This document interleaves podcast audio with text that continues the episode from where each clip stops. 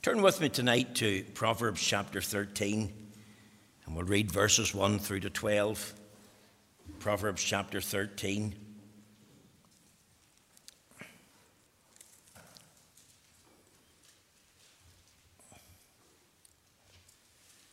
Let's hear the word of God. We'll read from verse 1.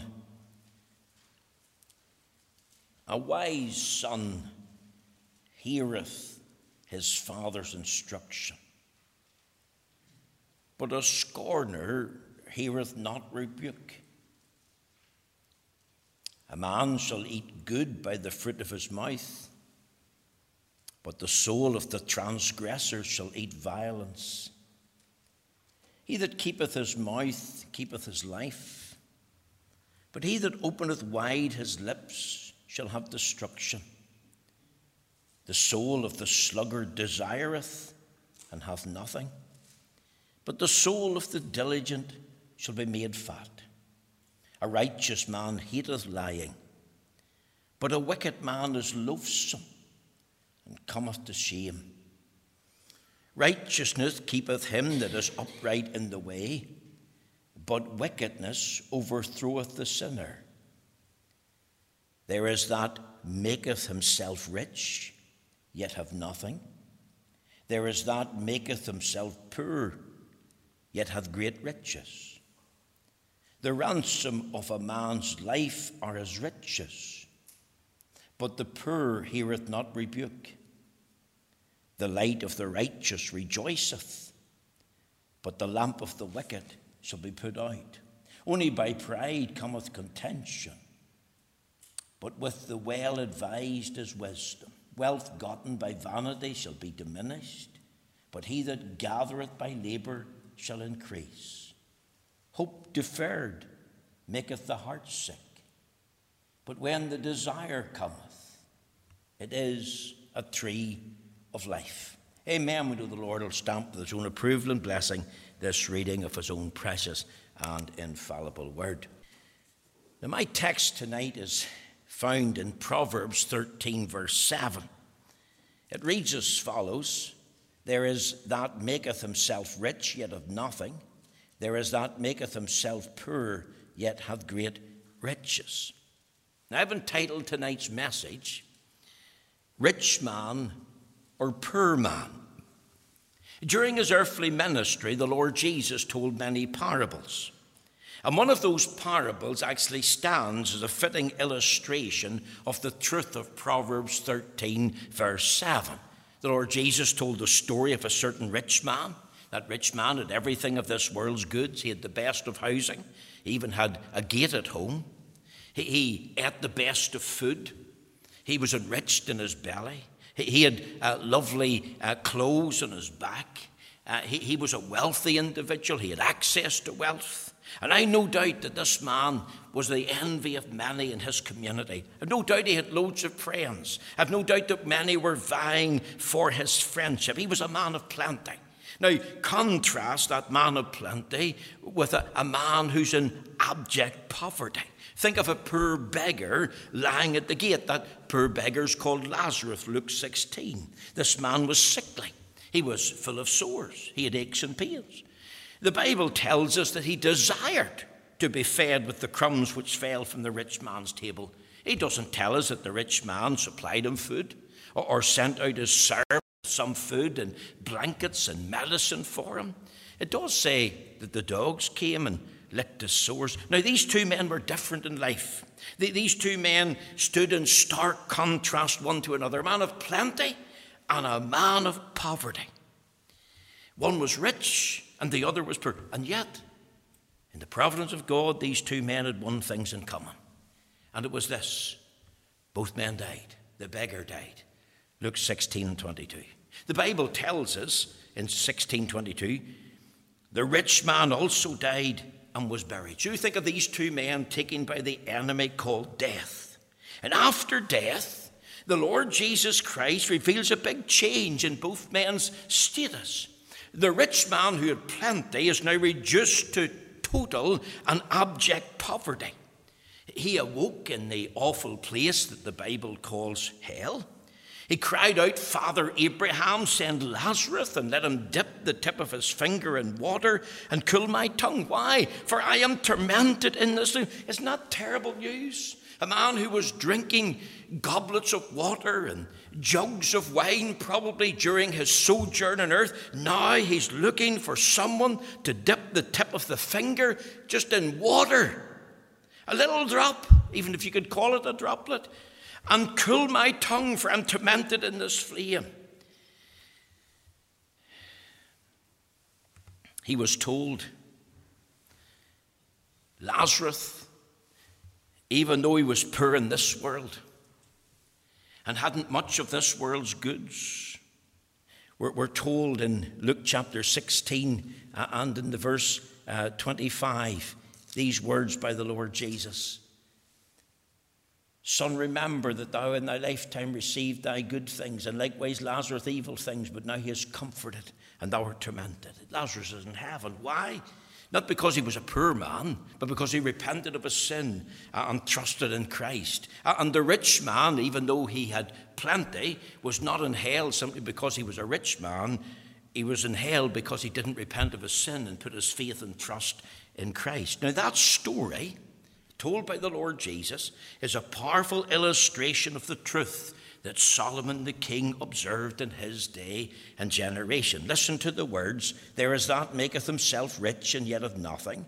There is that maketh himself poor, yet hath great riches. Material riches and wealth will be of little account of happiness in this life and in the world to come. One may work hard to make himself rich. He could even pretend to be rich, a millionaire or a billionaire. But he'll find at the end of his life that he has actually got nothing. Now think of that. All his money and all his great wealth couldn't purchase health for him, couldn't purchase happiness for himself, and certainly couldn't produce holiness of heart and life that will stand the test in eternity. And in contrast, a man who deliberately, by way of choice, makes himself poor. That's on a, a material level. This man decides to use his substance in a very generous way to help others. That man has great riches, great reward in this life and in the life to come. So think of it.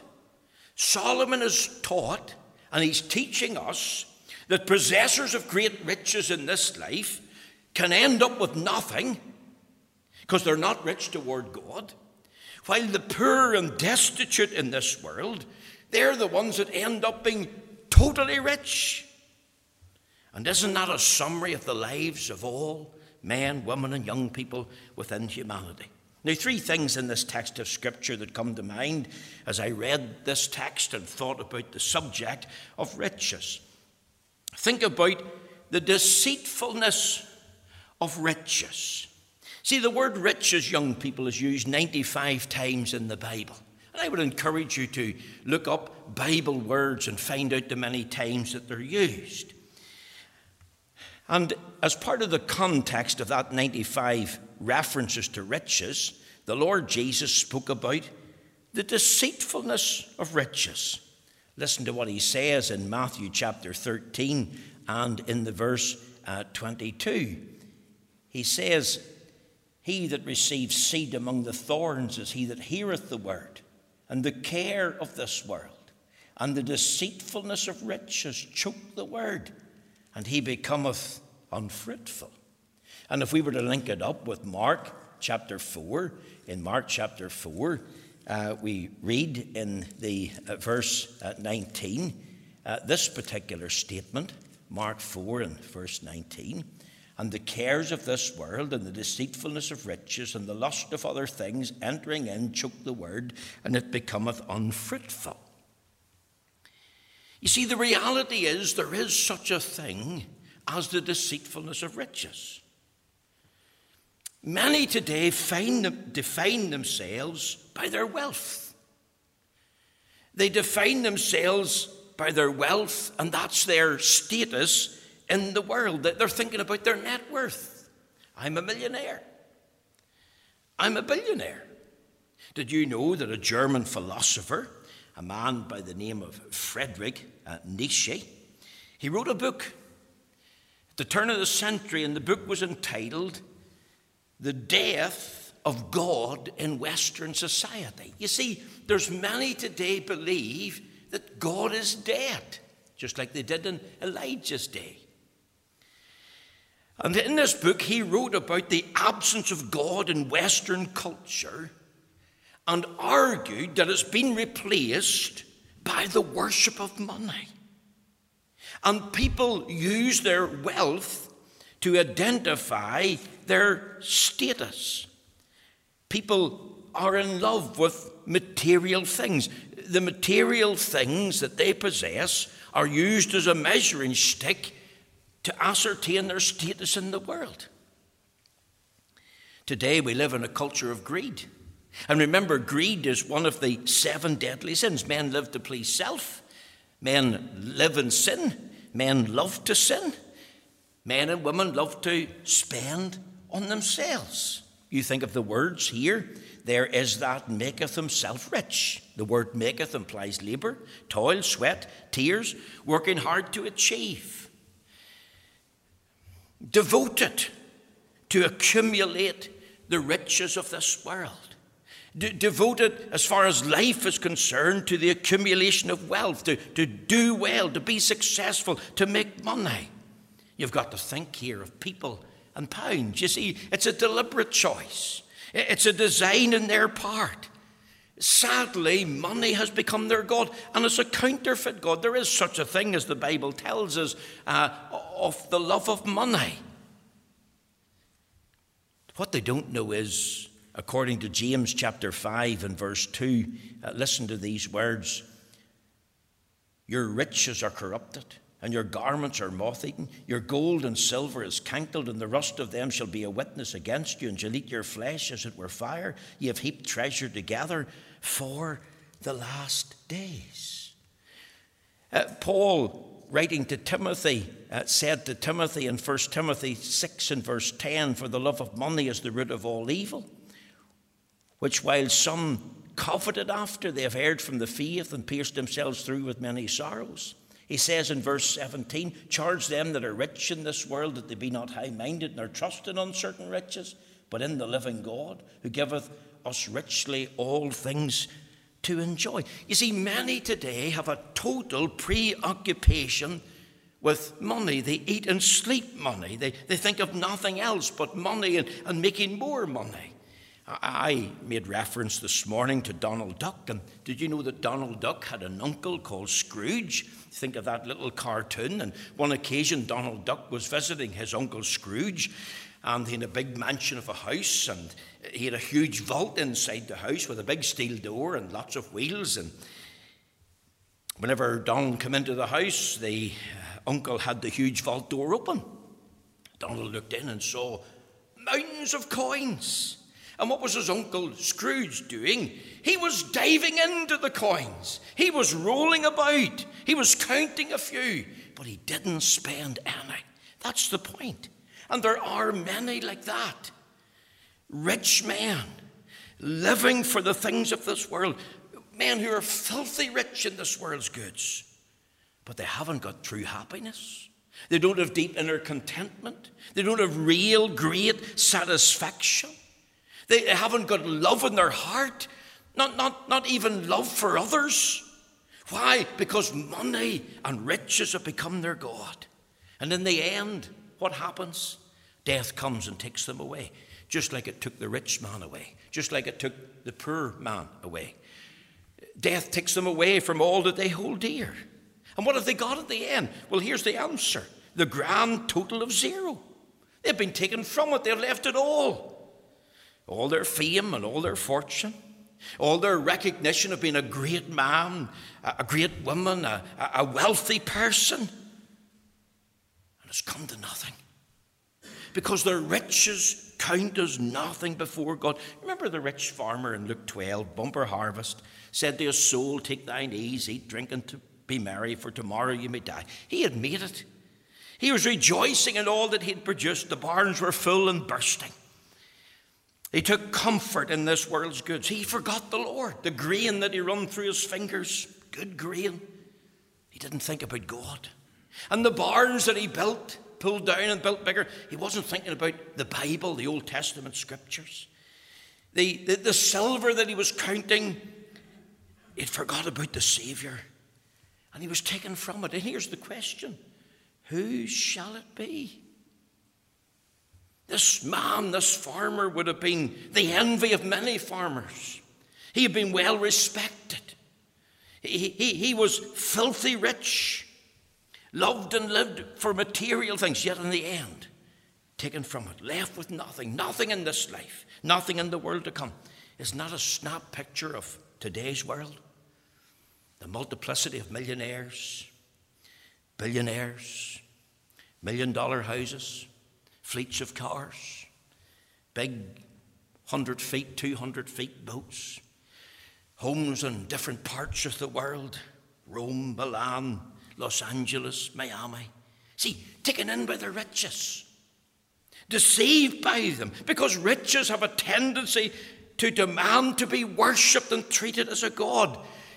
The, the love of money is a form of idolatry. The Lord Jesus told us to be on our guard. Listen to what the Lord Jesus said in Luke chapter 12 and in the uh, verse uh, 15. Listen to these words Luke 12 and verse 15. Take heed and beware of covetousness, for a man's life consisteth not in the abundance of things which he possesses. How many men live for and have fallen in love with their riches? Give themselves to it. And that forms the whole basis of their status and their life. It, it defines them, that they're tied up in it as to who they are. Remember the rich young ruler? He come running to the Lord Jesus. Matthew 19, verses 16, 20, and 22. Good master, what must I do to inherit eternal life? That was a very important question. The question was really, how can I be saved? How can I know that I'm a true, genuine Christian? Now, if he'd have come to me, I would have said, Repent and believe the gospel. But that's not the answer the Lord Jesus gave. This is what the Lord Jesus said Why do you call me good, young man? There, there's none good but one, that is God. He then made reference to the commandments. And the young man said, All these from my youth have I kept. He quoted about four or five. You see, the young man's preoccupied with his status. He's a young man of wealth. He's a young man of means, and he feels that he doesn't need anything else apart from these things. He, he, he, he, he, he, he takes things at face value. And what did the Lord Jesus say? Go sell all that you have, give to the poor, take up the cross. Follow me. You see, the young man was sad at that saying. He was deceived. He couldn't see it. He didn't know some things that he was actually a sinner who had broken the law of God and had a covetous heart. He didn't know the importance of a soul.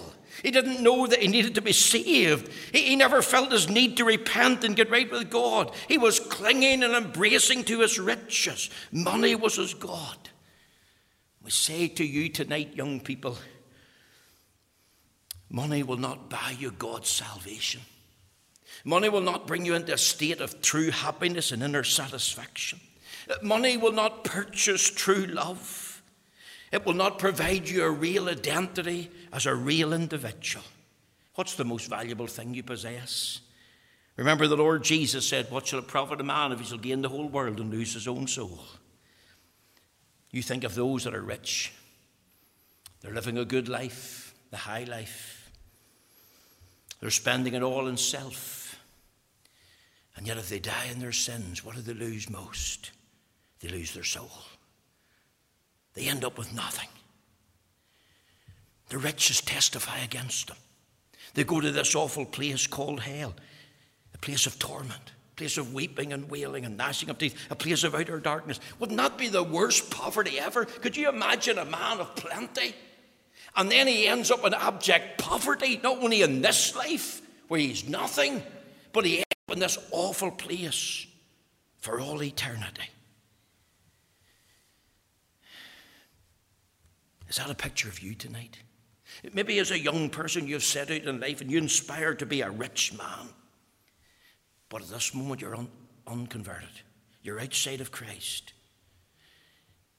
You're not rich toward God. And you're, you're spiritually bankrupt. Well, remember the Lord Jesus called the rich farmer a fool. Thou fool, this night shall thy soul be required of thee. Young people, beware of the deceitfulness of riches. Something else very quickly in the text, not only the deceitfulness of riches, but the discernment about riches. Notice these words there is that maketh himself poor. You see, that's a personal choice. The word maketh is very important. The modern versions, they change it to pretendeth. Now, that's a different scenario. But I, I believe that the word maketh in the Hebrew indicates a, personal choice. And what's the personal choice of this individual in Solomon's day? There is that maketh himself poor. So you've got a young person who hasn't set out to become a wealthy person. He's not interested in being a, a millionaire or a multimillionaire or a billionaire. That, that's not of real importance to him. What is of real importance? Making himself poor. It's not only a personal choice, but it's a practical choice. What does that mean, maketh himself poor? A life of self denial for the sake of others? a, a denial and hatred of sin, a denial and hatred of the pleasures of this world, a, a life of abstinence, a, a, denial of many of this world's goods. Do, do I really need this? A, life of denial of self, where, where self is under the control of the Spirit of God. A, life of denial to, to accumulate wealth for the sake of being wealthy. The, the mindset is towards poverty. Remember, the Lord Jesus said in Matthew chapter 6, he made a very, very interesting statement. Matthew chapter 6 and verse 18. During his Sermon on the Mount, when he was speaking about almsgiving, he said this Lay not up for yourselves treasures upon earth where moth and rust doth corrupt and where thieves break through and steal, but lay up for yourselves treasures in heaven where neither moth nor rust doth corrupt and where thieves do not break through and, nor steal. For where your treasure is, there will your heart be also. Is your heart bent on the treasures upon earth? Or is it bent on treasures of heaven? You see, this is a personal choice, maketh himself poor. I'm going to live a life of self denial. I believe it's also a prudent choice. If you think of the words, yet hath great riches in the text. You see, the question is how does the Lord see my heart? Does he see me by the Spirit of God making a, a good choice that's personal and practical for me? That, that's actually a wise investment, not only for time, but for eternity, for, for a thousand of years to come? Many young people have difficulty with money. Many young people don't make wise choices when it comes to money. They, they don't spend the money right. They don't have a correct standard because I believe the correct standard is Proverbs 11 and verse um, 24. There is that scattereth and yet increaseth, and there is that withholdeth more than is meet, but it tendeth to poverty. You think of a man scattering a bag of seed, one bag in the field. What harvest is he going to get? You think of a man scattering 10 bags of seed over that field. Well, well, he's going to have a different kind of a harvest. That's the thought. There is that scattereth because there, there's this desire in the heart to, to give riches to the work of God, to lay up treasure in heaven, to, to, to a, a, assist the worldwide spread of the gospel. There's that scattereth and yet increaseth and there's that withholdeth more than is meet. But that tends to poverty. You see, that's what the Lord sees. And that's where this great discernment of riches comes in. If you can see yourself as a true self, you'll see yourself as a sinner who needs to be saved, that you've got a soul. Only Jesus Christ can save you. And, and as a Christian, then you're learning the value of true riches. You're learning the value of heavenly riches. Did the Lord say to this man, Well, I look to him that is poor, and of a contrite spirit, and who trembleth at my word? Have you ever been spiritually poor? before the Lord. Lord, I am nothing and I have nothing and I can do nothing to, to recommend me to you. Lord, have mercy upon me. Remember, John Calvin said, and we shared this at the last rally the true knowledge of God is the greatest knowledge in the world. And if you have the true knowledge of God, you'll have a true knowledge of self. And if you have a true knowledge of self, there'll be this discernment about riches. Riches could become my God. The love of money is the root of all evil. Therefore, I'll have the spirit of discernment. And I will make a personal choice. I've no interest in becoming a multimillionaire or a billionaire. I'll make this practical choice. I live a life of self denial. My heart will be the Lord's, and all that I have that He has given, I'll give back a portion to Him. I'll make a wise investment, laying up treasure in heaven. One final thing a great discovery in riches. Not only the deceitfulness of riches and the discernment in riches, but the discovery in riches. You see, the Bible teaches about a rich man who became poor, that through his poverty he might be made rich. And you'll find that reference over there in Corinthians, in 2 Corinthians chapter 8 and verse 9. This is what the Bible says. For ye know the grace of our Lord Jesus Christ, that though he was rich, yet for your sakes he became poor, that ye through his poverty might be rich. You see, the Lord Jesus was rich in his person, the Son of God. He, he was rich in power because he had authority from the Father to lay down his life and take it again. The Lord Jesus was rich in his purity. He did no sin. He knew no sin. In him was no sin. He was rich in his pur- purpose. He came to seek and to save that which is lost. He came to give his life a ransom for many. And the Lord Jesus, of course, was prudent because the Father said, This is my beloved Son, in whom I'm well pleased. Hear ye him.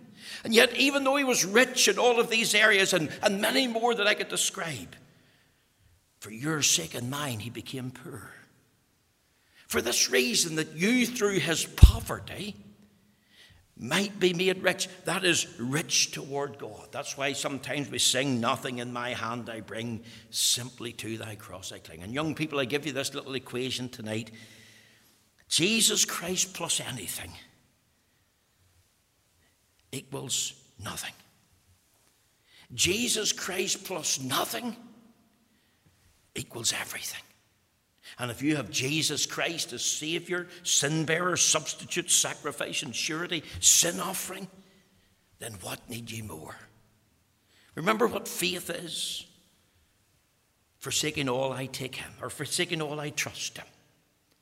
Here's a great discovery in riches.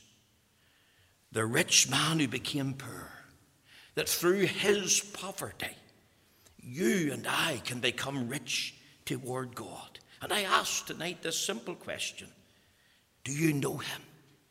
Have you got faith in Christ as Lord and Savior?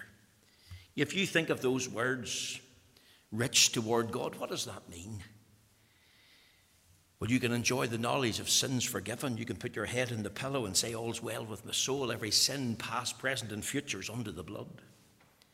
You can comfort yourself in this truth Jesus loves me, this I know, for the Bible tells me. And you can think about the wonderful love of God revealed in Christ.